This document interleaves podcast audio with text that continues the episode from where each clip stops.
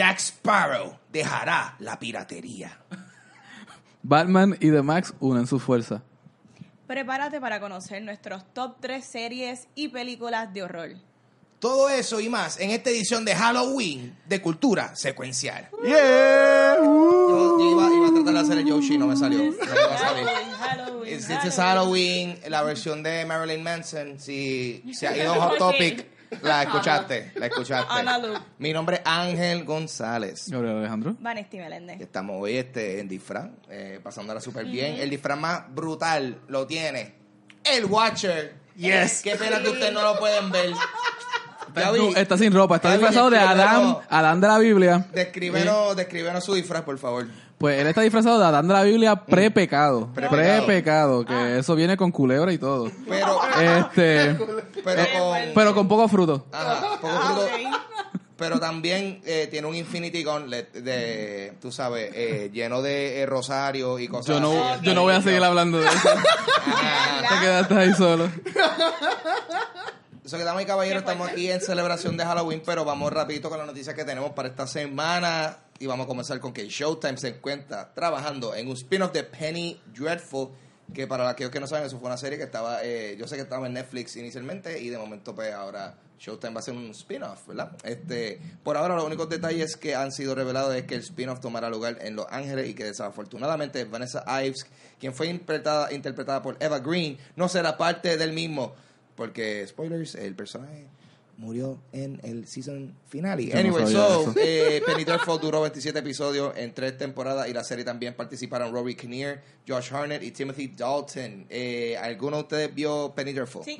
Sí. ¿Qué tal? Yo la no la vi. Eh, ¿Está cool? ¿Está cool la serie? Lo- yo te diría que los primeros dos seasons son sólidos. El Sí. tercer season parece Líquido. que estaban locos por terminarla. Y Exacto. verdad que todo fue súper convoluted. Que hicieron como que unos storylines los aceleraron. Pero sí, eh, estoy interesada en este spin-off. Si lo van a hacer, de hecho, yo creo que la serie es original de Showtime. Y de, Sí. ya en Netflix, cuando lo- ahí fue que vine a ver los otros tres seasons. Fíjate, yo particularmente yo nada más que he visto las primeras dos temporadas y sí, como que me ha gustado, es un pastiche de lo que es horror victoriano de, de, de werewolves y este Drácula, etcétera. Este, me gustaba, no sabía el detalle del spoiler que Ángel mencionó. Este, así que me tuve que Sorry. traer. Pero era como que, claro, porque el personaje de ella siempre fue como que bastante eh, troubled y problemático en ese Demasiado. sentido. Sí. Este, pero no, eh, pero me pregunto, ¿en qué tú le puedes hacer un spin-off de esto? Uno de los personajes, las creaciones de Dr. Frankenstein, este, ¿qué tú puedes hacer? Yo lo que pienso es más que en el time frame de la serie, um, ¿sabes? Como que en ese mismo tiempo, en vez de hacerlo en Londres, que era esta... Estados Unidos con el horror americano, Ajá. sureño y esas cosas. Ok, sí, me, me gusta esa idea. American Werewolf. Pues, eh, sería como, en vez de Penny Dreadful, sería como que Nicole Dreadful o algo así. Pero, pero, que, pero originalmente Penny Dreadful no son como que unos escritos como Son una que sí. baratos Sí, de, sí, sí, de sí. London, British. Sí, como es como que- precursores y hay del como cómic. mu- hay mucho source material, Sí. so, el spin-off no tiene que necesariamente Sí, pero- salir de la serie, no, pero- puede ser como que cualquier cosa. Pero el source material no viene de los Penny Dreadfuls como tal. Pe- Penny Dreadfuls eran estos magazines que vendían. Exacto, Que por el sí, sí. contenido ser como Pulp Fiction. Es como los cómics de esos tiempos. Se decían que era Penny Dreadful porque era como que considerado como que literatura basura. Sí. Y no tenía que ser necesariamente. No hablaba de werewolves ni nada necesariamente. Eso es que ahora, pues. eh, tomaron eso de los error victorianos. Pero sí hay otros monstruos que Pueden aprovecharse. El hombre invisible. Más cosas de H.G. Wells. Pero. Está interesante. Yes. Oye, oye, tú sabes que está. Sabes que a veces dicen que uno mismo es su peor enemigo. Sí. Eso dicen. Pues vamos a ver si eso es el caso, porque los Teen Titans se estarán enfrentando a ellos mismos, Corillo. Así lo confirmó Warner Brothers al revelar el trailer de Teen Titans Go versus Teen Titans, que supuestamente va a ser parte del Blu-ray y DVD de Teen, eh, Teen Titans Go to the Movies. Eh, la película de Teen Titans Go to the Movie incluyó un after credit scene en el cual los originales Teen Titans eh, dicen que, que creen haber encontrado una forma para volver, pero aún no se ha revelado si esto es una película, un episodio extendido. Eh, tú sabes, yo es un special feature. eh, ajá, yo, mano, yo me perdí ver eh, Teen Titans Go to the Movies y me dijeron que estaba super cool la película. Es gracioso. Eh, Sí. Tiene esos momentitos chéveres. So- horrible. Tiene esos momentitos chéveres. Sí, A mí- a mí- no, a mí me gustó. Una experiencia horrible en el cine. Es que la viste en español. Somos los titanes. Este, está interesante porque básicamente pueden jugar en pantalla lo que los fanáticos están haciendo desde hace mucho tiempo, que es comparando las dos series.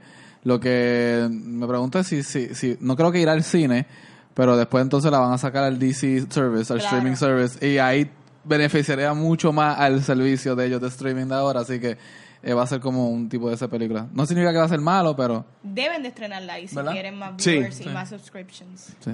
Yep, estoy totalmente de acuerdo, pero Corillo, vamos con la, con la noticia titular y fue que, eh, bueno, Corillo, Jack Sparrow no va a estar en la serie de Pirates of the Caribbean. Se hundió. Ya eso se acabó, eh, porque supuestamente alegadamente Johnny Depp, eh, después de cinco películas, mano, después de cinco películas, se rumora que Disney no lo va a incluir en las próximas películas porque se encuentran en el proceso de hacerle un reboot. Está todo el mundo ahora rebooteando todo. Están rebooteando todo excepto la serie Reboot, lo cual es una pena.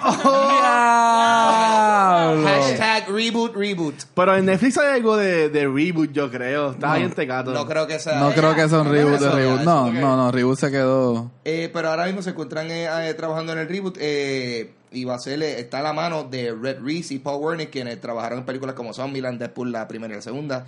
Y en estos momentos, pues Johnny Depp es parte de las películas de Fantastic Beasts, eh, donde interpreta a Gellert Grindelwald, so también hace sentido que, pues, you know, él está haciendo, él está ahora en otras franquicias, anyway. Ajá. Eh, you know, qué bueno, en verdad, ya, está cool. Let, let him Sí. rest. Exacto. Que se queden, Mucho- que mucho se- duraron. Sí, que se quede en Davy Jones Locker, este, y el personaje va a quedar inmortalizado en, pues, en, o sea, en las cinco El- películas que están en pro- los rights de Disney porque ahora tienen ¿qué el. Pero el problema de esto fue que, ¿se acuerdan cuando salió la primera Pirates que todo el mundo halagó ese personaje de Jack Sparrow y era como que, wow, este hombre encontró vida después de, a mitad de su carrera?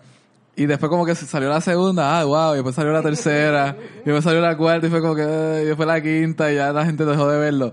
Como que uno tiene que retirar a esos personajes cuando estén altos, no, no esperar que se conviertan en Friends.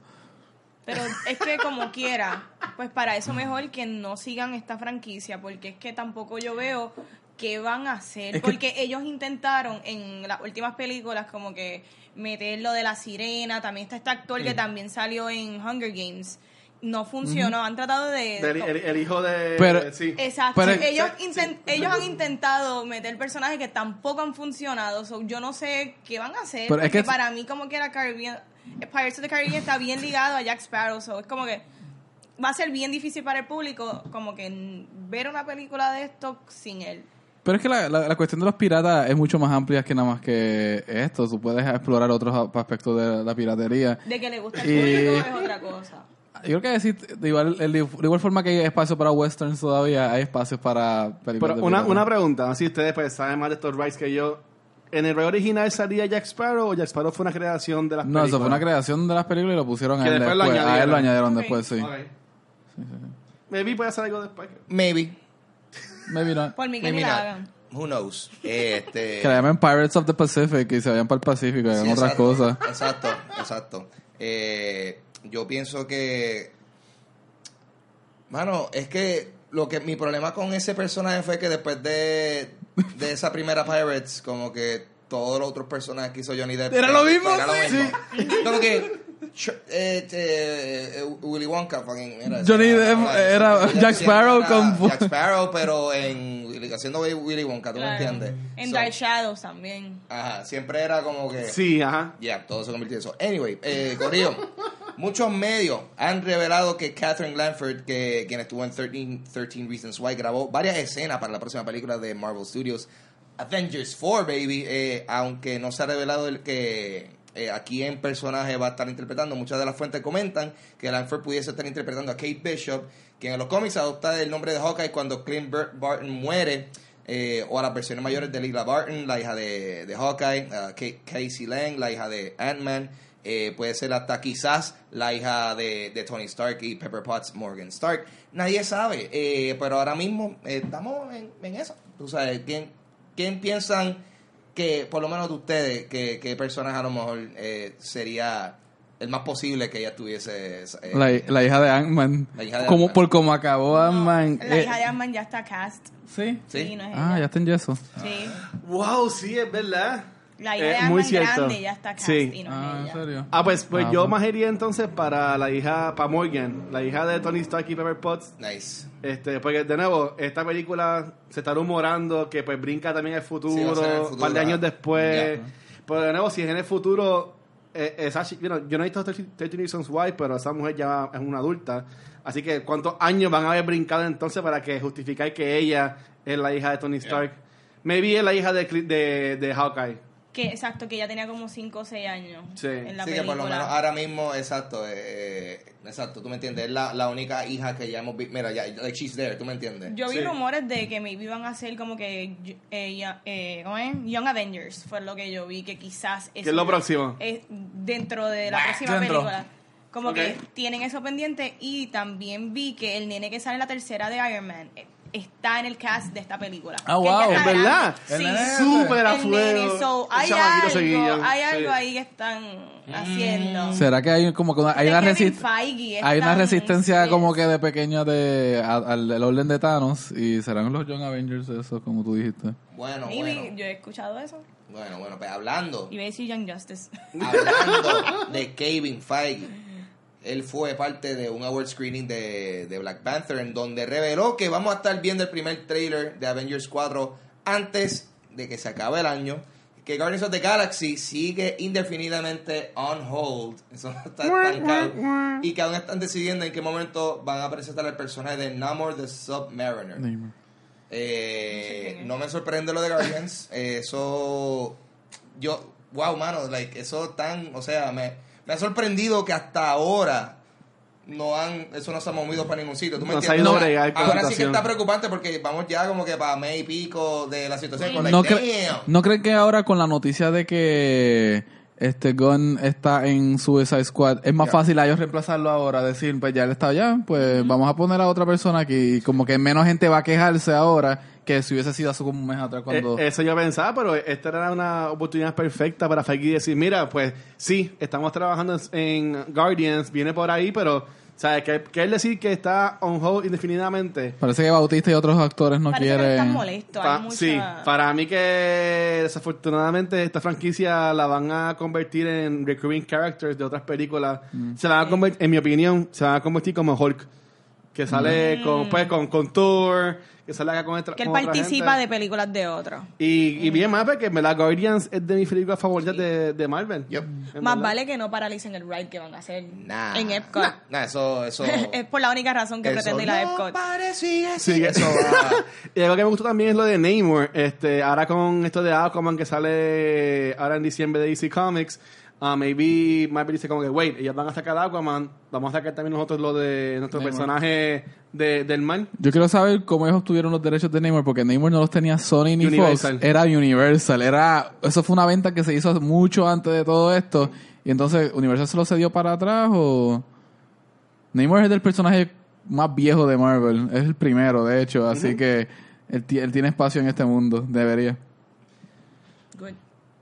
Ahora, ya que estamos hablando de Halloween, eh, supuestamente y alegadamente, Sci-Fi, el canal de televisión, eh, está en negociaciones, exacto, Sci-Fi, eh, está en negociaciones para crear nuevas películas de Killer Clowns from Outer Space Yes. y Critters. Eh, Diablo. Aunque Yes. aún no se ha revelado si esta será un reboot o una secuela, el canal eh, que en el pasado ha trabajado con películas como Dino Croc, Sharktopus, Frankenfish. Se aplicó de los Oscars, ¿sabes? Sí, sí, o sea, Raz, Razzies.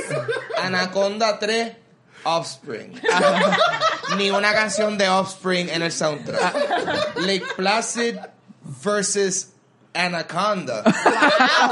El crossover que yo no sabía que yo quería. Y obviamente la gran franquicia prestigiosa Sí. Sharknado. Eh, y Ahí es que sale la canción de Baby Shark en esa película. eh, sí, yo creo que. Mami Shark. So, básicamente será que esa gente está súper interesada en trabajar con estas películas que son cult classics de los Demasiado. 80. Eh, Yes. ¿Qué ustedes piensan generalmente sobre las producciones cinematográficas de sci-fi? Este, Ellos tienen el dinero. Unas horas y de evidentemente arte. el budget para hacer ese tipo me de preocupa, películas. me preocupa porque Killer Clowns no es la mejor cosa. Wait, eso está en mi lista de lo que vamos a hablar más tarde. Eh, Killer eh, ¿Sabes cómo yo, me, yo descubrí Killer Clowns? Como a los 14 años yo tenía Delphia y Ah. las repetían siempre. Y yo empecé a verla un día y fue como que, esto está interesante, está bien malo, pero está Maybe interesante. es un guilty pleasure. Pero Critters, Critters a mí me trastornó cuando era pequeño, la, la parte del toilet. Eso a mí me dejaba, después de como por años de mi vida, yo chequeaba el toilet primero antes de hacer sentarme. Siempre hay que mirar, Siempre hay que mirar. Pero, de- pero, después, pero después uno se entera que está... Siempre hay que mirar, siempre hay que mirar. Hay que A mirar mí- para ambos lados. Para yo te todo. Yo te voy a contar algo que ahí me pasó. ¿Qué hiciste? No, no, te voy a decir por qué hay que siempre mirar. Yo, nada, yo estoy bien tranquilo, mano, me siento en el bien confiado, bien relax. Acho, y de momento yo siento, mano, algo, algo bien frío tocarme la nalga. No. Y yo, negativo. Yo me levanté de inmediato y cuando veo un coqui, un coqui, Un coque- un coqui. Un coqui me brincó en la nalga mientras yo estaba en el inodoro. Super cool. Esa fue... Yo me sentí súper asustado, Patriótico pero y bien patriótico. patriótico, loco. Bien beso negro. Loco, no, no, pero me cantó verde luz. Fue, fue bien lindo. Fue bien linda la situación. So, anyway, Hermoso. sí, básicamente, miren, mi- miren antes de Miran a ambos lados antes de sentarse en el retrete. Entrete. Porque hay que, hay que protegerse. Pero sí, estas películas que normalmente son comedias. Y cuando uno, uno es pequeño uno no, no se da cuenta de lo cómico, no nomás que ver los monstruos y da miedo. Y pues, pero Killer Clowns está, está chévere, hablamos después. Yo pienso que va a ser una- un buen match porque, de nuevo, estos son guilty pleasures, como dijo Vanetti, y son películas que son tan malas que son buenas. Sí. Y a mi entender, yo no soy tan fan de, de sci-fi, pero todas estas películas que Ángel mencionó y otras que ellos tienen son así, películas que ellos saben que, o sea, they're bad, pero eso es lo que a la gente le gusta. Sí, y la, bueno, Charneo tiene como mil partes, o sea, que hasta tienen hasta el espacio y lo que sea. Eso es lo que iba a decir, o sea, eso es un... O sea, eso es evidencia de, de- de- del éxito de estas películas porque, tú, tú sabes, no son... Nosotros vacilamos, estas no son películas prestigiosas, pero, mano, a- apelan a un demográfico. Exacto. que totalmente, gusta mucho totalmente, esas sí. películas. Venden Totalmente. un montón de merch y yo y esto fue lo que ayudó a Tara Reid. Ella tiene una carrera Ay, de nuevo. Sí. gracias a Sharknado. y ¿Por el qué? ¿Por qué ella tiene una carrera de nuevo? también. ¿Qué? El de Nayo Tubano también, él sale con él y ya en esa exacto. película. Que nada más el nombre, para mí él es el guy from 90210. Ajá. ¿De la nueva o la vieja? De la vieja, del No, del ok. perito rizo, como que canito él. Sí. Justin Timberlake. Esa, yo no sé. No creo que sea él, pero no, no, ya. pero sí. Bueno, Corillo, eso ha sido todo para las noticias de esta semana y vamos a ver What Spooky Stuff. Gaby Leyo. Fíjate.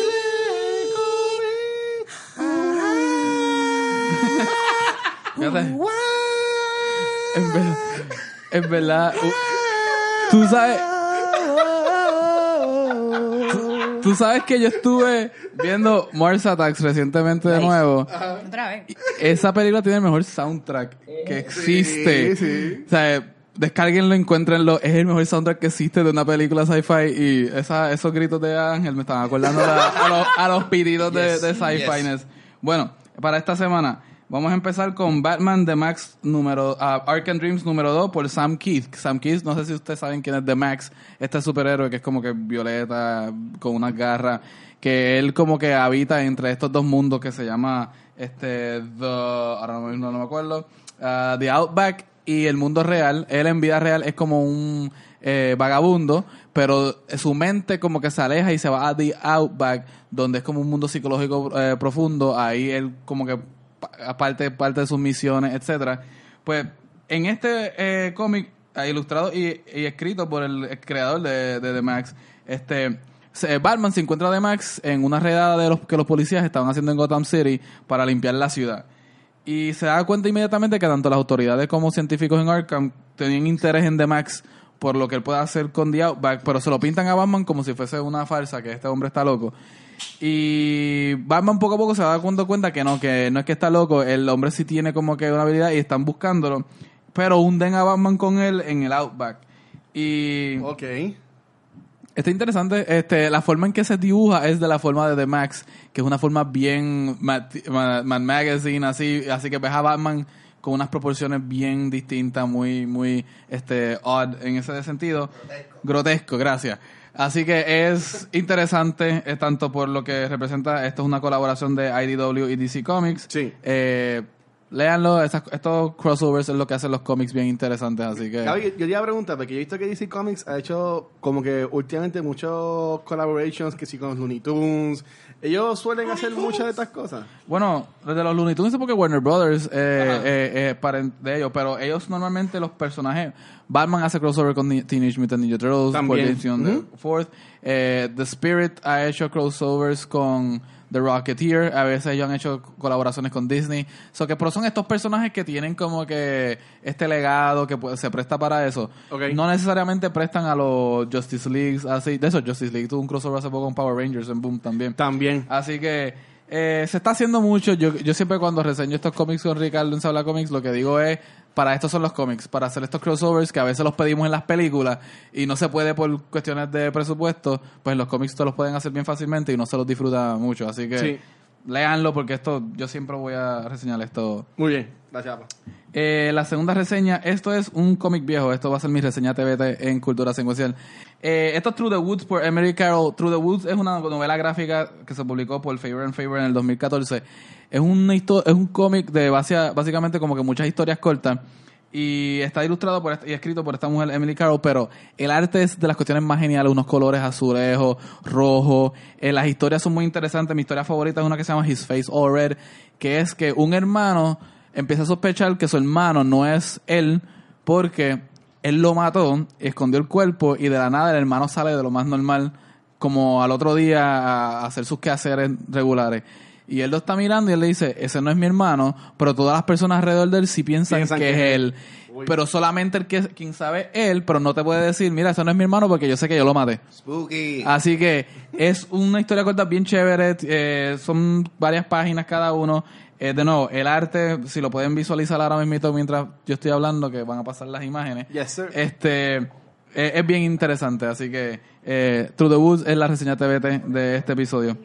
Finalmente, me voy con Books of Magic número uno por Cat Howard, Tom Fowler y Jordan Boyd. Esto es Vertigo Comics, esto es parte del universo Sandman. Eh, Books of Magic sigue a este muchacho Timothy Hunter, que es como un aficionado de la magia. Y de hecho, parece que él tiene como un, un destino dentro de la magia, porque varias personas, varias figuras como Constantine, etcétera, se le han presentado y le han dicho como que tú tienes, tú prometes en el mundo de la magia. Pero el muchacho como que quiere ser ya un mago bien destacado. Ok. Y él tiene que pasar por el entrenamiento, por básicamente los pasos. Eh, se da cuenta después que es que una maestra lo que le dice es que eh, por lo más que él trate de leer sobre magia, el conocimiento dentro del libro no se va a revelar hasta que él esté listo. Y lo que hacen es una metáfora bien interesante de lo que es para mí la lectura. Yo soy una persona que adquiero mucho de la lectura y yo descubrí mucho del mundo de la lectura y después me fui a explorar, etcétera, pero yo le debo demasiado a los libros.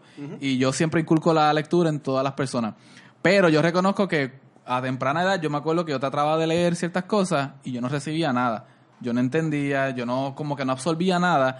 Y a veces ese mismo libro lo vuelvo a retomar cinco años después y ahí entiendo perfectamente lo que estaba pasando. Claro, tiene otro punto de vista. Otro punto de vista, adquieres mucho más lenguaje, adqu- adquieres otros registros, te entiendes otras cosas más. Y básicamente eso es lo que le, le quieren decir a él, le quieren decir, mira, tú te estás adentrando en este mundo ahora, quizás tú no vas a entender lo que está pasando ahora, pero lo- obviamente en, en ficción el libro sale en blanco. Pero poco a poco le vas revelando lo que el libro le quiere revelar si el muchacho está preparado. Awesome. Pero es que, pa- que fue lo que para mí, cómo se sintió como que este leer, como que volver a leer. Hay ciertas cosas que yo no puedo leer todavía. A Brief History of Time de Stephen Hawking yo lo he tratado como 10 veces ya. Y me quedo después de Light Bends porque Sí. no doy para más. Como que no doy para más y ahí me quedo. Cojo la historia, pero no cojo la teoría. Y yo le quería preguntar al panel aquí hoy día si ha existido un libro que para ustedes ha significado algo como que revelatorio este en algún punto de sus vidas que han como que leído y como que fíjate Sí, eh, como cuando yo tenía como 17 años, mi papá me dio el libro de 11 minutos y realmente yo no entendía por qué me lo había regalado, por por qué me regaló esto. Y de verdad que sí, me, me gustó mucho ese libro y entendí después. Ok. La Biblia. A ver, La Biblia es el único libro que necesitas leer. Con esa máscara. lo tremendo. Léela, o si no. léela y absorbe las palabras. y aprende a ser una buena persona.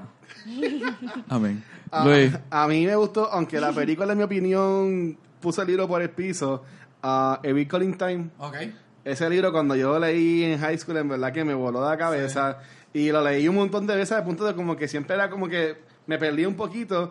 Y tuve muchos high hopes con la película, pero pues para mí, pues Disney la dejó caer. ¿Tú lo has vuelto a leer desde adulto? No, no, me gustaría leerlo. Maybe, maybe es bien de nene o lo It's que sea. It's- Yo, yo se lo di a mis estudiantes Sí. y los mismos nenes me dicen, viste, este libro como que tiene muchas incongruencias y no tiene sentido con las conexiones y yo, Pues, ay no. como que yo, yo se los vendo como que "Ah, vamos a leerlo, les va a gustar y ellos mismos a mitad se dan cuenta en séptimo grado, son muchos de séptimo, Ajá. Viste, este libro como que no tiene sentido y yo.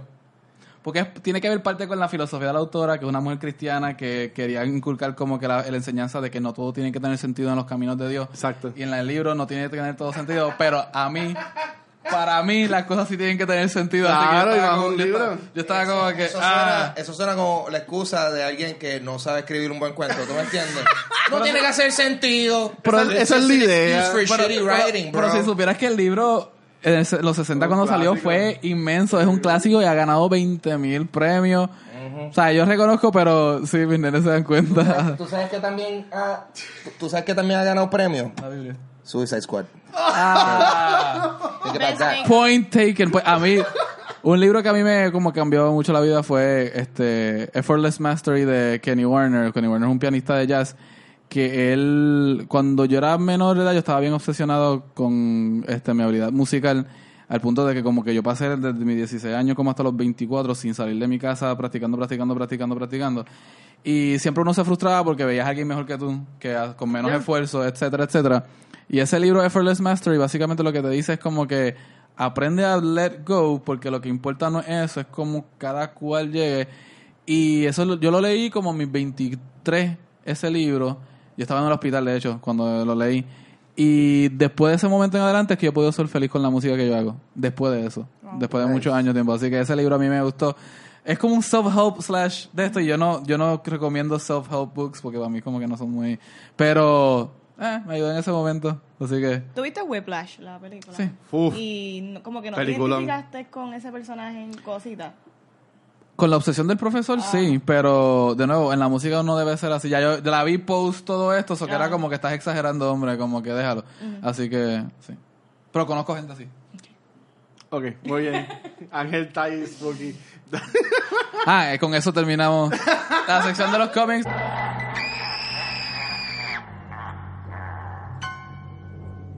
Ahora le tenemos el trivia halloweenero. Este trivia yo lo he decidido, Halloweenero. este trivia yo le he llamado el trivia que todo el mundo va a perder. Ah, Porque. Ay, no. porque Esto es en serio. Pero Ahora mismo, ¿quién ha ganado trivia? Ganó This is not Vanetti. todo el mundo menos yo ha ganado un trivia. Todo el mundo menos yo ha ganado un Yo trivia. tampoco he ganado. Pero tú participa- participaste en uno, yo he participado en todo. He, fa- he fallado en todo. Este, Tú no participaste en el tuyo. es es verdad. verdad. Y tampoco vas a participar en este. es verdad. Pero eh, Así que te puedo pasar. Hasta en el del, hasta en el del, él hubiese perdido. Sea, él hace estos tríos tan difíciles Sí. para que nadie gane. Vamos a ver, Exacto. va- tú- mira, vamos a ver. Vamos para allá, vamos para allá. Ajá. Este trivia, de nuevo, el trivia para todo el mundo perder. Ah, Ok. Ay, this Por- is not fun. Gabriel Rodríguez. Muy bien. Primera pregunta. Esto va a ser lo mismo. R- Leyes Gabo Rules. Esto es, todo el mundo contesta. El que la tenga acertada gana el punto. Ajá. El que la que no, pues no tiene punto. Por favor, mantengan los conteos entre ustedes porque yo no puedo mantener el conteo para ustedes, ¿ok? Muy bien, ok. Primera pregunta. ¿Cuál es el nombre del protagonista en la franquicia de Nightmare on Elm Street? Uno, Nancy Thompson. B, Alice Johnson. C, Sidney Prescott. O D, Kristen Parker. ¿Qué Yo, tú dices? Eh, C. Sidney Prescott. Sidney Prescott, ¿qué tú dices? Sí. C, Sidney Prescott. B. B, Alice Johnson. Ninguno. Es Nancy Thompson. ¿Por Es dónde sale Nancy Sidney Thompson. Prescott? Porque Yo ese lo he nombre, ese escuchado. nombre se me hizo favor. Yo lo he ¿Sabes? escuchado. Pero- por, eso, pero- por eso yo dije, hey, Pero ya, no es, no es la más que recurrente. Vamos, Pues, cero. El personaje principal es Freddy Krueger ahí. No. Él es el, él es el antagonista. Nada, vamos. Escuchen. Segunda. ¿Cuál de, las prox- ¿Cuál de las siguientes películas o miniseries no está basado en un libro de Stephen King? Ok. A. It. B. Amityville Horror. C. Carrie. D. The Shining. B. Amity. B. Amityville Horror. Eso es Ah. Eso es correcto. Uno, el único punto. Ok. Ok. Vamos bien, vamos Ah, bien. uno, uno, uno, Uno, uno, uno. Muy bien. Tercera pregunta. ¿Cuál es el nombre de la primera película en el cual aparece el doctor Hannibal Lecter? A. Hannibal. B. Manhunter. C. The Silence of the Lambs. D. Red Dragon. Espera, Sí. pregunta, pregunta. ajá. Que aparece en orden de cronología de Oh. las No, películas. no, no, no, no, la, no, no, la primera película que se hizo, la primera película que se hizo. O estaba hablando de, de release de Sí, películas. de release de película. Silence of the Lambs. La sé, la sé.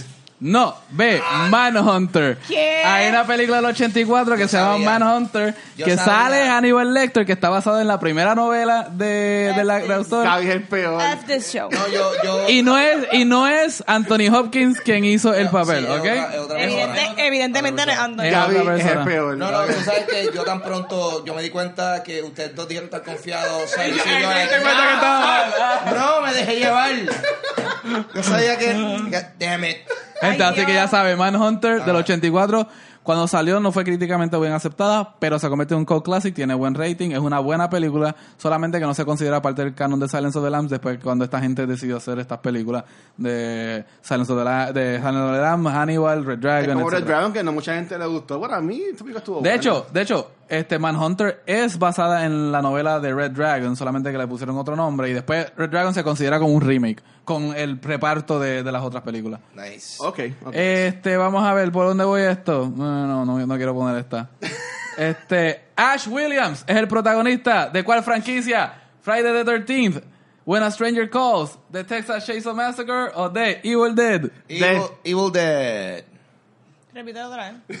Fra- Ash Williams es el protagonista creo que hay un twist aquí. de qué franquicia de horror? Viernes 13, When a Stranger Calls, Texas Chainsaw o Evil Ah, Dead. no, Evil Dead. Pensé que ibas a decir otra. Evil Dead. Evil Dead, es Evil Dead. Eh, el gran Bruce Campbell. Ashy Larry. Es que pudiste haber añadido otra película. Ok, muy bien. ¿Cuál es el nombre del cura que aparece en las películas de Exorcista? ¿Qué vas a ver yo? A. Father Delaney.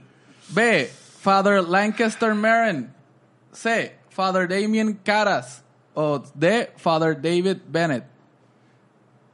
Dios mío. Creo que es la B. Yo voy a decir B. Ángel. B. En la B. ¡Eh, Oye, oye, estamos... estamos Yo lo dije primero. Sudando. Así que... Llevamos por tres. Vale tiene 1.5 más. Por, por- por los segundos. Por todos los puntos 5 que me quitaron en el EP son míos. Ok, continuemos, continuemos, continuemos, gente. No, no pierdan la atención, vamos para acá, vamos para acá. Aquí. ¿Cuál es el nombre del pueblo en A Nightmare on Elm Street? A. Sprigwood. B. Georgetown. C. Haddonfield. D. Woodsboro. Yo voy a decir D. D. Vane, contesta tú primero. Contesta tú primero. Vamos a contestar a la misma vez. Dale, una. Una, dos, tres. A. A. Yo iba a hacer la, yo iba a hacer la, yo iba a hacer la, for real. Yo iba a Ok. hacer la. ¿Cuál Eh, es la este- respuesta? este- este Es la, Es la- es la ¡Ah! Sprigwood. Yo no quería Porque- contestarla porque la sabía que, sabía que se iban a copiar. No, no, no. Right true, right true, right true, right true. Yo iba a decir la, porque, porque, porque Haddonfield es de Halloween. Ah, Halloween. ok. Hallow- ha- la C es de Halloween, so yo estaba like, it's not that one. Y, ajá, anyway, estamos Ma- ahí. Maestría tiene su truco para irse adelante. Ok. Claro, ya es super estrategia. ¿Quién es el asesino en Friday the 13th del 1980? A. Freddy Krueger. B. Pamela Voorhees. C. Jason Voorhees. D. Michael Myers. Yo voy a decir la B. Esta pregunta Es la B. es, Es es la un truco. Mami, que es un trick question. Es la B. o puede que el trick sea que no es un trick question. Haz la pregunta otra vez como lo acabas de decir. ¿Quién es el asesino en la película de Nightmare- eh, Friday the 13th del 1980? A. Freddy Krueger. B. Ah, Pamela ok. Voorhees. C. Jason Voorhees. O D. Michael Myers. Obviamente que la hace- Michael Myers. El que le hace la voz a Shrek. B. Pamela Voorhees. Ah, la hermana. Yes. Michael Myers Qué es el bueno. de- y ahí se fue Ángel en la delantera, señoras y señores. Ok. Sorpresa. Not at all. Vamos para allá. Seguimos. Seguimos. Dale, dale, dale. Yo qué porquería de persona yo soy. Estamos, estamos, Dale, estamos. dale, dale, dale. ¿Cuál es el nombre del niño que se cree que es el hijo de- del diablo en El Omen? A. Reggie Pearson. A. Angela Baker. D. Dylan Porter. D. Damien Thorne. D. Damien Thorne. yes. D for Damien. D. Damien Thorne. Estamos ahí, ahí, bendito, yo voy como por 8 puntos. Yo- No, tienes seis, tienes seis. Gracias por contar, gracias. Ok. seis, Faltan cinco, dos preguntas. cinco. Faltan dos preguntas. Y ya. La máscara original de Halloween fue basada en la cara de George Takei, la cara de Leonard Nimoy, Este tipo la cara de William Shatner o la cara de Nick Castle. Diadre, ok. Yo voy a decir la D porque no sé quién diablo es Nick Castle. Voy a pensar que es él. Sí, yo voy a decir que es la de William Shatner por los loles. y porque ahora que lo pienso, like, hmm, kind of looks like William Shatner. Could be. ¿Qué tú crees, Eh, No, no, pasó. Como no sé, voy a decir la B, porque no sé ni el nombre de cuál era. Es la cara de William Shatner. ¡Oh! No, no, ustedes se hablaron antes de No, venir para acá. this is not fair. Última pregunta para romper Bueno, el empate. Ángel porque tiene la camisa de Horror Nights, ¿sabes? Está- Sí, está ah, sí, ¿sabes? Mira, yo estamos aquí, mira esta cara. Yo miré para abajo y dice William Shatner, obligado. Tú, William Vamos. Shatner, míralo ahí. Vamos, pa- vamos con la, vamos con la O, o última. Mariah Carey. Mariah Una de las dos. Vamos con la última. Ajá. ¿Cuántos años tenía Jason Voorhees cuando se ahogó en Camp Crystal Lake? Dos. A, 11 años. B, 9 años. C, 8 años. O D, 10 años. Yo voy a decir, Ah. yo voy a decir D. 10 años. Ah. Y esta pregunta vale 5 puntos. ¿verdad? Que la- Esta es, esta es, esta vale 5. Yo voy a contestar el último. Ya, ya, yo dije, Ya, yo ya, dije ya, D. ya, ya. Ocho años. 8 años. A, 11 años. Suave, Corillo, me fui over. Oficialmente me fui bien por encima. Yo hice lo que cuando tú juegas online en los multiplayer, yo hice un teabag. Ya tú estabas muerto, me senté encima de tu cuerpo. Dame caballero, Eso concluye la trivia halloweenera. Yes. el reigning champion. We-.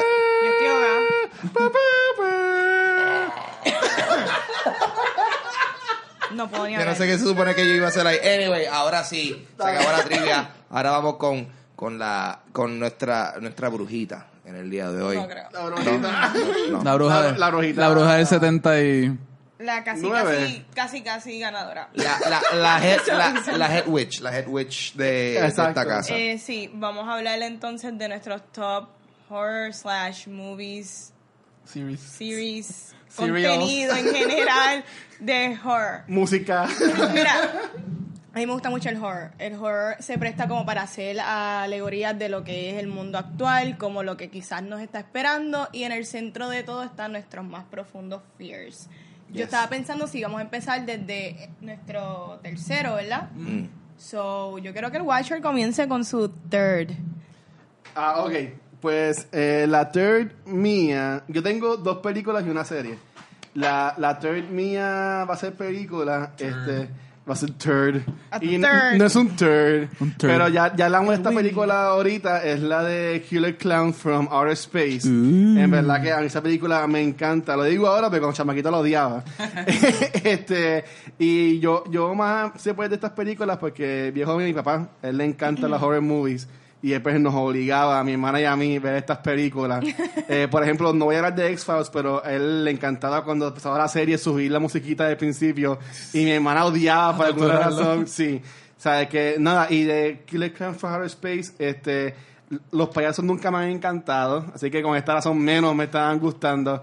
Y me gustaba cómo eh, convertían las personas en esto de cotton candy y toda la cosa. Que en verdad se, se veía que era bien silly, por decirlo así, pero estuvo súper cool. Y haciendo un paréntesis, cuando fui este año para Horror Nights, que Ángel también fue, Sí. había una sección de, de ellos, canción, mano, y un estaba ¡Qué scare. cool! un scare song y estaba Súper awesome, en verdad. Qué chévere. Sí. Ángel. Pues la mía, eh, mi, mi, top, mi, mi tercera sería 13 Ghosts. Este, Siento que es una buena- muy buena película. Esa es protagonizada por Tony Shalhoub, ese Monk.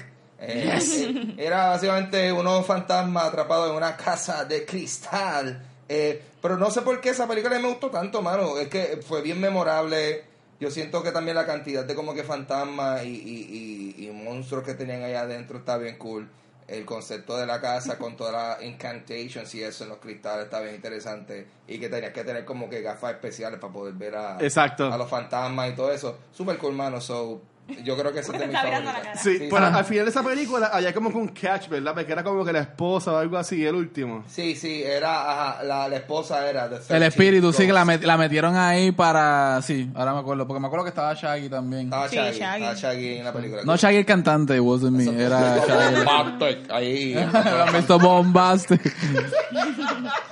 Que yes. hubiese estado Shaggy. Se ven gufiados. A Ángel lo que le gusta decir es Chalub. Shalou.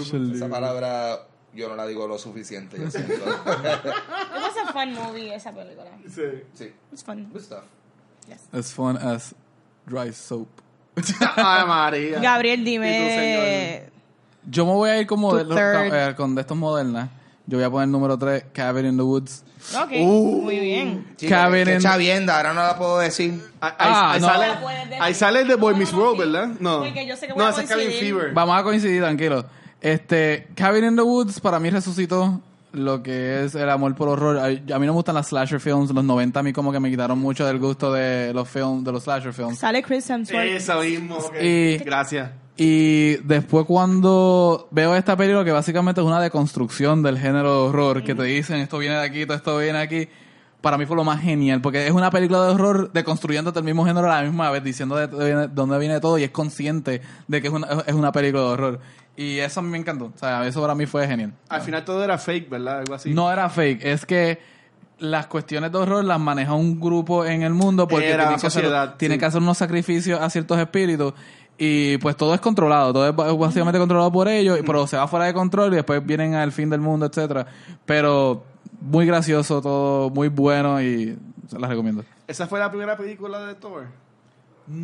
Chris Hemsworth, no sé. Creo que esa película se filmó fue la primera, pero se atrasó. Salieron No, la de- otras la- películas La de la de guerra, él. la de la guerra, creo que es la primera de él. No que salió sé. los otros años. Yo sé que esa película tuvo unos problemas en The Development que se Ah. había hecho y estuvo Sí. engavetada por mucho tiempo y después fue que la sacaron después de Thor. Sí. La sacaron después de Thor y eso fue como que, ah, pues de la fama de Thor, pero, él, ya, pero él ya la había, ya la había filmado mucho antes. Pero muy buena. Ok, nice, nice. Yo, Ajá. pues voy a hablar de mi tercera. Yo estaba debatiendo yo, ay, que voy a decir. Pero en estos últimos años han salido un par de películas Sí. de horror bien buenas como Hereditary, Get Out, eh, The Witch, eh, tengo Babadook. Han salido varias Babadook. buenas. Pero yo me fui por la más que llenó mi corazón por alguna razón. Y es It Chapter 1. It Chapter 1 nice, a nice. mí me encantó Nice. muchísimo. Yo la encontré súper cute, la encontré funny, bien entretenida, súper fácil de digerir. Yo no le tengo miedo a los clowns, so a mí no me, no me hizo ese efecto de horror, pero sí me gustó lo que estaba viendo, me encantó el elenco, me gustó mucho el storyline que ellos este, la adaptaron a los 80s, que Sí. también estuvo súper chulo eso, y sí. It Chapter 1 me gustó y es my third movie. Nice. Ay, ¿Y cómo tú ves esta segunda parte? Este, ¿Estás pompeada con los castings que hicieron de ellos grandes y eso? Yo encuentro que está como que súper Hollywood, como que se fueron con un par de actores súper reconocidos y lo bueno de esta es que casi todos tú no sabes quiénes son y la Desconocidos, sí. película funcionó El súper brutal. Sí. Que, bueno, no sé. If Chapter... De hecho, quiero que sepan que yo la vi tres veces en el cine y Ah. Yo la vi en par de veces Tengan idea de lo mucho que me gustó. Sí. ¿Ustedes leyeron el libro de It? I can't read. You. Yo sé que hay una escena de rape al final. Eso es lo que iba a decir. Sí, ah, to- la, la hit nunca han adaptado esa escena porque es bien problemática. Eh, se supone que cuando en la hit, cuando los nenes matan a- al, al A malo, Pennywise. Para salir del lugar tienen que hacer una orgía. Sí, yo sé. Y es una escena muy Para controversial. crear conexión entre ellos. Sí, y es una escena bien controversial que nunca se ha adaptado y no sé qué estaba pensando Stephen King cuando lo hizo, pero pues. Yo me siento aparte del Losers Club con los nenes. so. Awesome. Sí, no, yo, A enti- yo entiendo que nice. la me cayeron muy bien y todo el giro que le dieron. Usaron obviamente pues esto de Stranger Things también, eso Sí. de los 80s. Bueno, no usaron Stranger Things usó lo de los Sí, 80, pero lo de ya, los ya, ya. Goonies y Monster Squad, Sí. así que. Yo me sé hasta quotes. Mi quote favorito es Ah. de Georgie cuando dice, But my brother Bill is my best best. Me yo, encanta. Yo ni la gente anda así no puedo. ¿Por O qué? digan- o, que las nenas que dicen, come and play with us. O algo así. Ah, la de, Uh, The Shining. La de- Nah, son, Sí. Nah. No. So, Vamos para la segunda del Vamos guacho, para la ¿verdad? Dale. segunda del guacho. Pues la segunda es una serie de televisión y yo sé que esta serie a ustedes les encanta y, y- y la ven todas las semanas conmigo. Hacemos un- tenemos un chat hablando para darnos apoyo y es The Walking Dead. Yo, Joaquín. yo sé que de Joaquín Dead. Ah, de nuevo, yo sé, estoy claro de que esta serie con el tiempo ha perdido pues el, el enfoque y esto de horror se ha convertido más en un drama. Pero yo entiendo que sí, ¿sabes? Como fusionar lo de los zombies y como el gore que tiene. Ah, yo entiendo que en verdad en televisión, en cuanto a zombies, sé que está C-Nation y otras series más, pero para mí que es la mejor serie así de zombies que hay en televisión y como que de, de horror también. Que aunque AMC, que yo lo odio, me quedé esta serie como si fuera algo funny, algo bien fun, pero eh, este, esto es como que es gore, es misterio. y Es pues, drama. es un drama, sí. pero, pero si ven las pruebas de AMC, a mí me enfocan porque todo es como que gracioso y como que deberían enfocarse de nuevo en los zombies, en la sangre, en matar gente. Pero, pero ya, ustedes van a notar que mis top picks no van a hacer nada así de- ni de eso, porque a mí esas películas no me, no me encantan. Sí. Está bien. Sí, la- las que son como que de tortura y... y- No, no, no. Gacha. Sí. Eh, mi Ángel. segunda sería eh, eh, Re- Rec. Rec eh, fue una película española que inspiró las versiones americanas de estas películas que se llaman Quarantine Yes. y todo eso. Que era que estaba en este edificio un, un corillo de, de, de reporteros de noticias y pues hay como un outbreak de, de un virus y un chorre zombie y todo eso, pero la versión original fue española. Rec, eh, genial, genial. Entonces, eh, Bueno. Perfeccionó eh, lo que viene siendo las películas tipo Handicam, como que cosas como lo que lo que Blair Witch Project Blair inició, Witch, este pues Rec lo perfeccionó y, y- y no sé, le dio le dio polish a ese tipo de concepto de como que estar por ahí documentando esta cosa que está pasando y siento que eh, aunque Quarantine fue una buena adaptación de la película, cuando si, si tú ves Quarantine, en verdad son, son bastante similares a la película. La versión este española eh, siento que se, siento que se sentía más natural, todo se sentía un poquito más real y, y, y, y auténtico. como, no sé, como que este es el tipo de cosa que pudiese Claro. suceder. ¿Viste Rec Super 2? cool. Rec 2 Claro, también es buena, o también sea. súper bueno. O sea, yo digo Rec porque Ajá. esa fue la primera y la que inició toda esa ola de, de, de así de, pero qué buena estuvo y todavía vale la pena ver. Yeah. Still scary. A mí la de Red fue la de, la de Forever After, la cuarta Ajá. de, de Shrek, exactamente. Ah, sí, sí. Es como tú dijiste Shrek, yo, yo ¿qué? ¿Sabes? Como que Shrek. Shrek. Rec. Rec. Exacto. Ah, Pues mi segundo pick es Land of the Dead del 2005. Esta es la cuarta película en la serie de, de, de, de George Romero. George Romero tiene Night of the Living Dead, Dawn of the Dead, Day of the Dead, Land of the Dead, Survival of the Dead, Diary of the Dead y Survival of the Dead. Todas son buenísimas excepto Survival of the Dead. En Land of the Dead, lo más que me gusta es que es la, es la primera la segunda trilogía de George Romero. En esta, él avanza el mito del zombie por unos niveles excelentes. La historia es sobre estas personas que después del, zom- eh, del post-apocalipsis zombie, después de un tiempo, pues obviamente la, el 1% de gente se van a vivir a estas islas así pequeñas y hacen condominios porque los zombies no pueden llegar a donde ellos. Y básicamente si tú puedes vivir ahí en seguridad si tienes dinero. Y la gente que vive afuera, pues obviamente es como que el- la metáfora de las clases sociales, la diferencia. ¿Qué pasa? En, este, en esta película tú ves que después de un tiempo, cuando un zombie pasa mucho tiempo como zombie, empieza a regresar a las áreas donde él en vida frecuentaba, el área de trabajo, la gasolinera donde siempre paraba antes del trabajo para echar gasolina. Y ellos empiezan a atraerse por estas cosas porque dentro de ellos em- el cerebro empieza como a La activar la, subconsciente. memoria, el subconsciente empieza a funcionar y tú los ves a ellos como que uno de ellos está tratando de echar gasolina porque trabajaba en un garaje de gasolina. Además de eso, los zombies empiezan a adaptarse. Eh, una forma en que ellos los distraían mucho en esta película, eh, la clásica, tirabas una luz brillante hacia fuegos artificiales, los zombies se quedaban mirando y tú te podías ir corriendo. Ya no.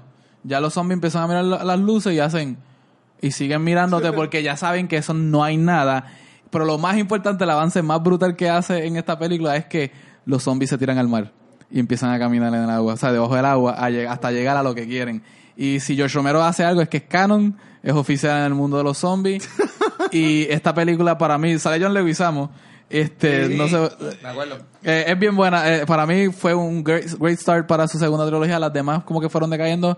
Y de hecho, la segunda, que es Diary of the Dead, es el recording cam thing, pero con zombies. Él trató de hacer lo mismo también con cuando salieron Rec y salieron estas películas de, de handycam footage. Pero Land of the Dead, 2005, mira, te vinieron a buscar. Gracias, papi, que yo le digo, loco, después del podcast. Sí. Eh, durante. Este, pues, eh, tienen que hacerlo ahora. Pero no, esa, esa es mi segunda reseña por ahora. Muy bien. Mi segunda película es The Exorcist. The Exorcist fue un impacto cultural. Eh, esta película estuvo sold out por mucho tiempo. La gente hacían filas monumentales.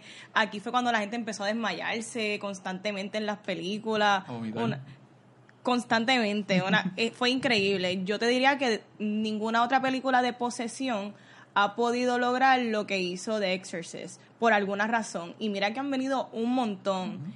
Y yo te diría que es como que es el ambiente, como que este director supo como que hacer esto tan incómodo y tan realista. Y esto fue en el 73, para que tengan idea.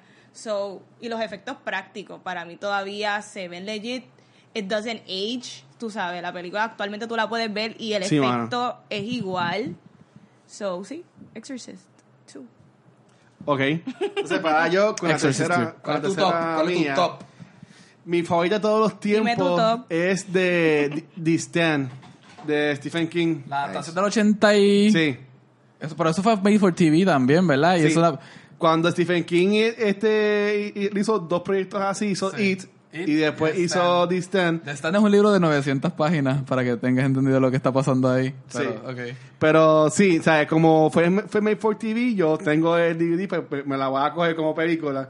Pero sí, a mí esta película, de nuevo, eh, mi papá fue quien me... Mi papá le encanta Stephen King y todos los libros.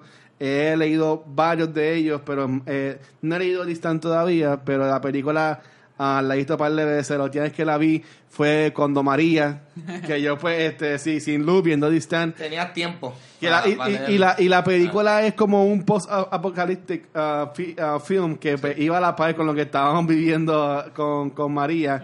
este, si no la han visto, búsquenla. Se salió un rumor de que supuestamente cuando pegó It en el cine, que también iban Están a haciendo un remake de todo. Están haciendo un remake a Pet Shop of Horror. Sí. Yo creo que. Stan va a ser de seguro en las que viene por ahí. Y esas son como tres partes ahí. so. Pero en verdad, y esto es una, de nuevo, es una película bien clásica de Good vs. Evil.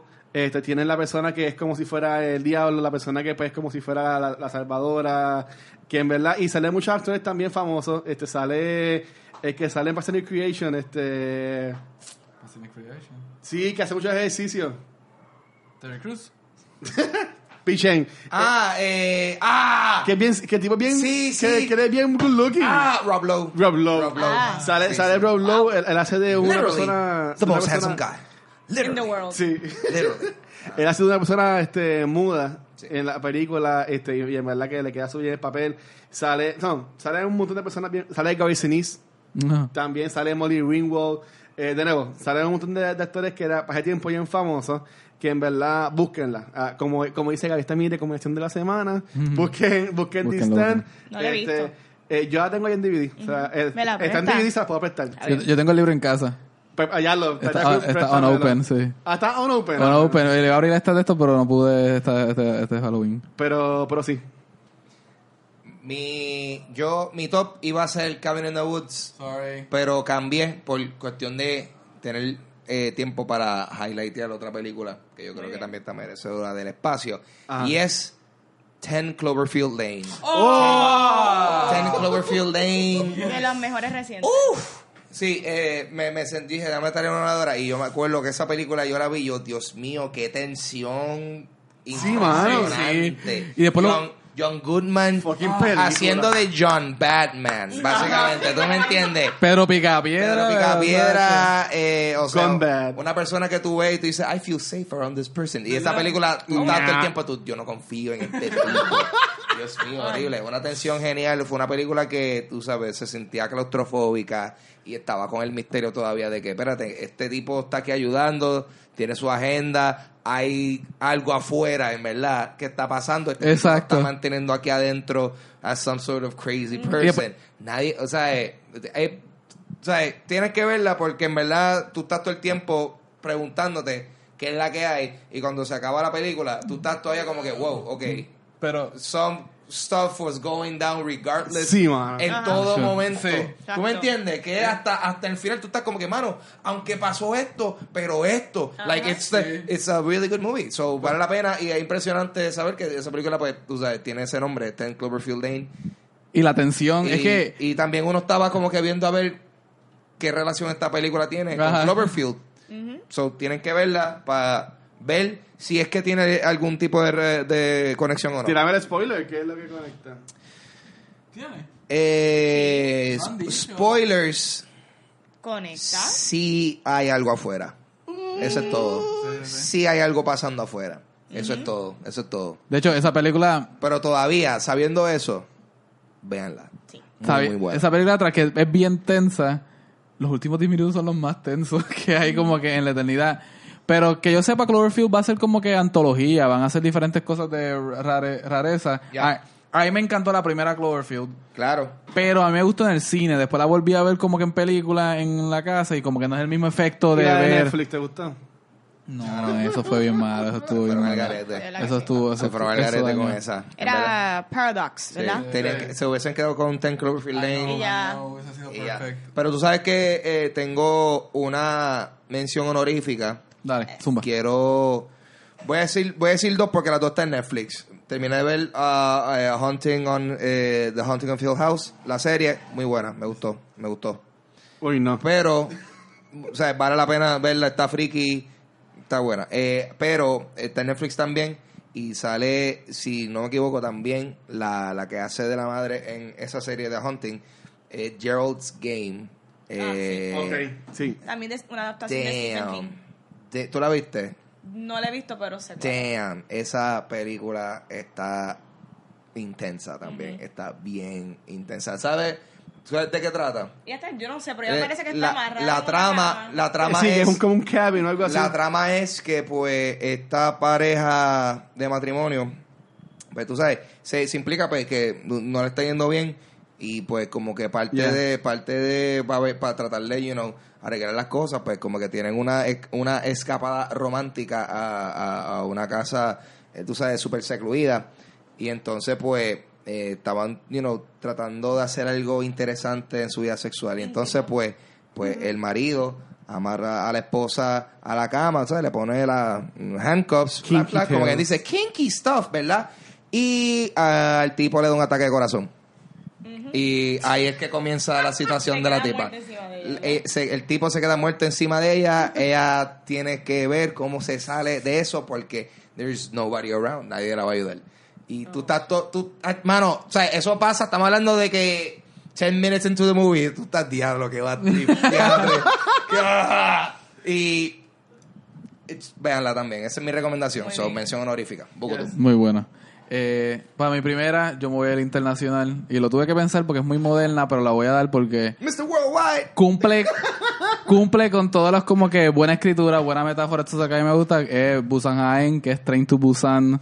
Es coreana. Train to Busan. También está en Netflix, así que la quise hacer accesible para que la gente la viera. Nice. Train to Busan coge el mito de la metáfora del zombie, la adapta a un mundo como que bien moderno, eh, lo hace muy bien. No es nada innovador, pero es que lo hace, ejecuta todo tan bien, la cinematografía, la escritura, la actuación de todo el mundo. Y literalmente una, una película excelente.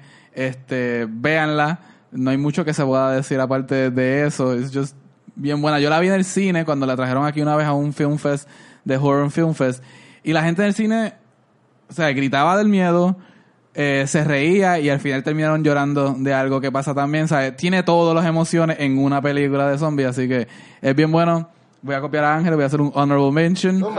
Que- Yo estoy pensando en el mío, yo estoy pensando en el mío. Como no mencioné serie, voy a tirar Ash vs. Evil Dead. Ok, que me la cancelaron. Sí. y era las pocas series que yo quería ver que I looked forward a, a- a ver. A mí me encantó Ash vs Evil Dead. El primer episodio fue dirigido por Sam Raimi.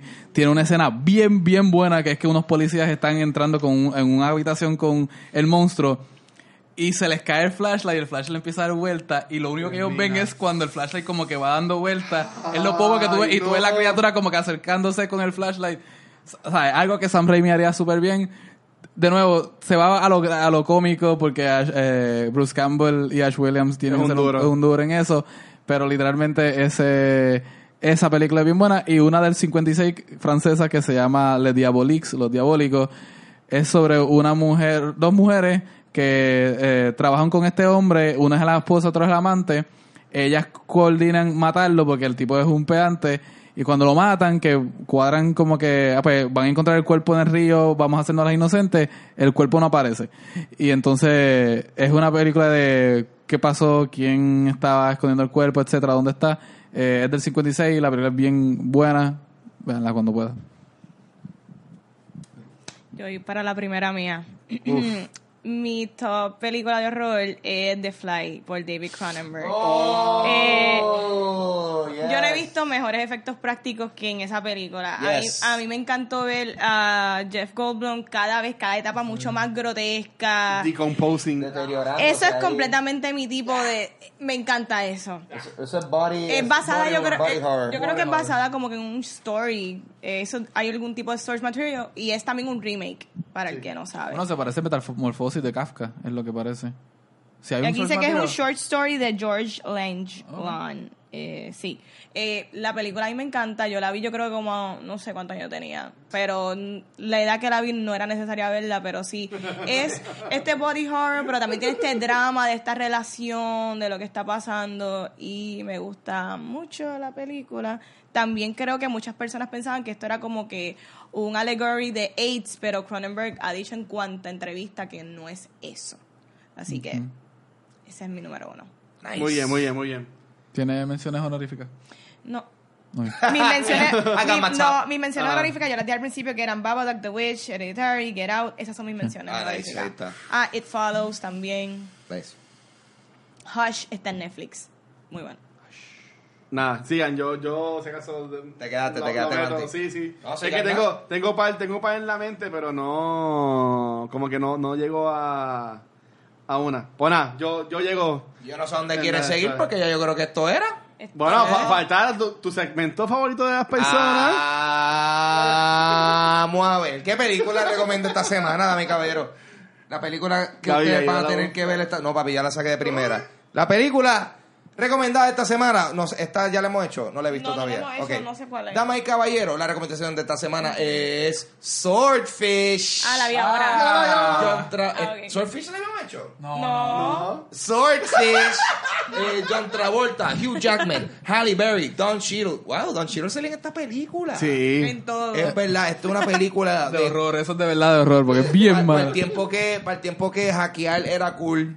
Esto mira, eh, voy a, voy a decir por una crítica de Mike Sargent. eh, él dice que esto es The French Connection meets The Matrix. If it were any hotter, you'd burst into flames. Como que- ¿Esto fue an- antes del Oscar de Halle Berry o después del Oscar de Sí, Halle sí. Berry? Ant- aquí ella sale sin ropa, me acuerdo, Sí. y no creo Pero que también en la sí. que ganó el Oscar, en Monsters Ball. Ball, también. Pero era con propósito, aquí no. Sí, sí. Sí. Pues entonces quizás esta fue después. Damn, pero Exacto, mira, eso estaba pensando, lo- porque eso le va a afectar, como que Ajá. eso le afecta. el look de John Travolta aquí está, está bien chévere. Eso, es- eso es pre-cientología, John Travolta. A mí me encanta que John Travolta, todo lo que él tiene puesto son wigs siempre. Sí. O sea, el pelo largo es un wig, pelo corto es un wig.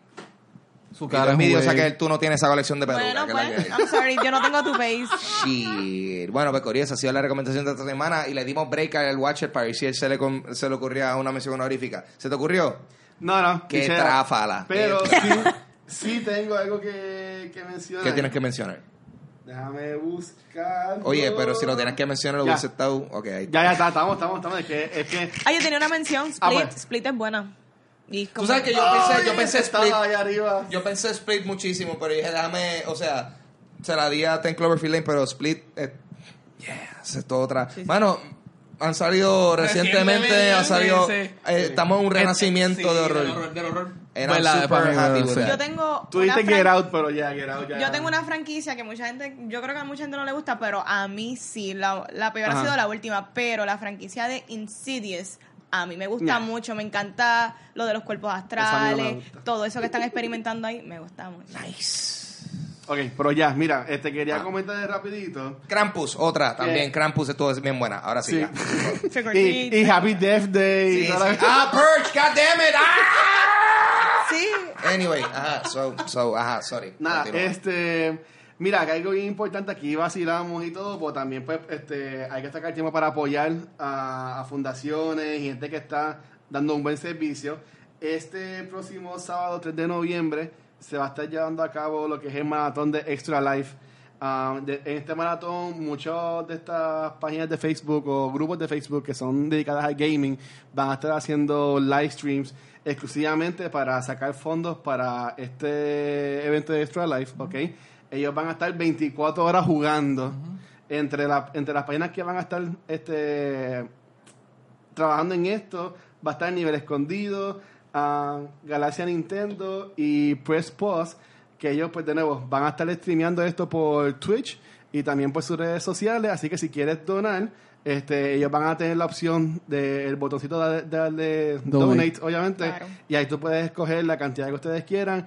No hay cantidades bajitas, en verdad, desde un centavo hasta 100 dólares. Gente, por favor, saquen el tiempo y, y cooperen. Y más que esto es una buena causa, porque todo lo que ellos recauden va para la Fundación de Niños San Jorge, acá en Puerto Rico. Así que, de nuevo, sabemos que muchas personas que nos escuchan y nos ven no son de Puerto Rico. Así que si quieren también participar, Claro. busquen estas páginas de Facebook, Nivel Escondido, Galaxia Nintendo y Press Pause para que también saquen información y puedan aportar. Muy bien, muy bien. Ya, eso, eso, Oh, eso yeah. era todo. Ay, María Pescorio, pues ya nosotros hemos llegado al fin de este episodio.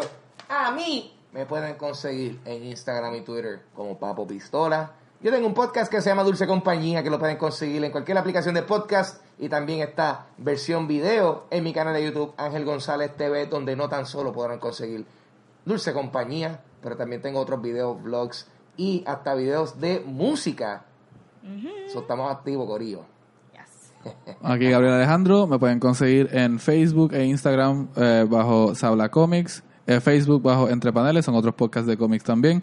Eh, Dr. Seuss para los fanáticos de la música, este en Bandcamp y eh, Facebook y Avandra tanto en Facebook como Bandcamp también. Eh, me buscan en Instagram, Vaneste. Muy bien. Y a Cultura Secuencial nos pueden conseguir en cualquier proveedor de podcast como Spotify, Apple Podcast, Google Podcast, Tuning, Stitchers e iBox. Eh, también nos pueden conseguir en nuestras redes sociales como Facebook, Instagram y Twitter como Cultura Secuencial. Y más importante, nos pueden conseguir también en nuestro canal de YouTube. Dale subscribe al canal, dale like al capítulo, comenta para que te unas a la conversación. Así que nada, mi gente. Gracias por todo. Happy Halloween. Happy Halloween. Happy Halloween. Spooky. Mira, dame una servilleta. Chequeamos, mi gente. Se cuidan. Está sacado. Bye. Esto está, está el gareta ya lo último. Mira,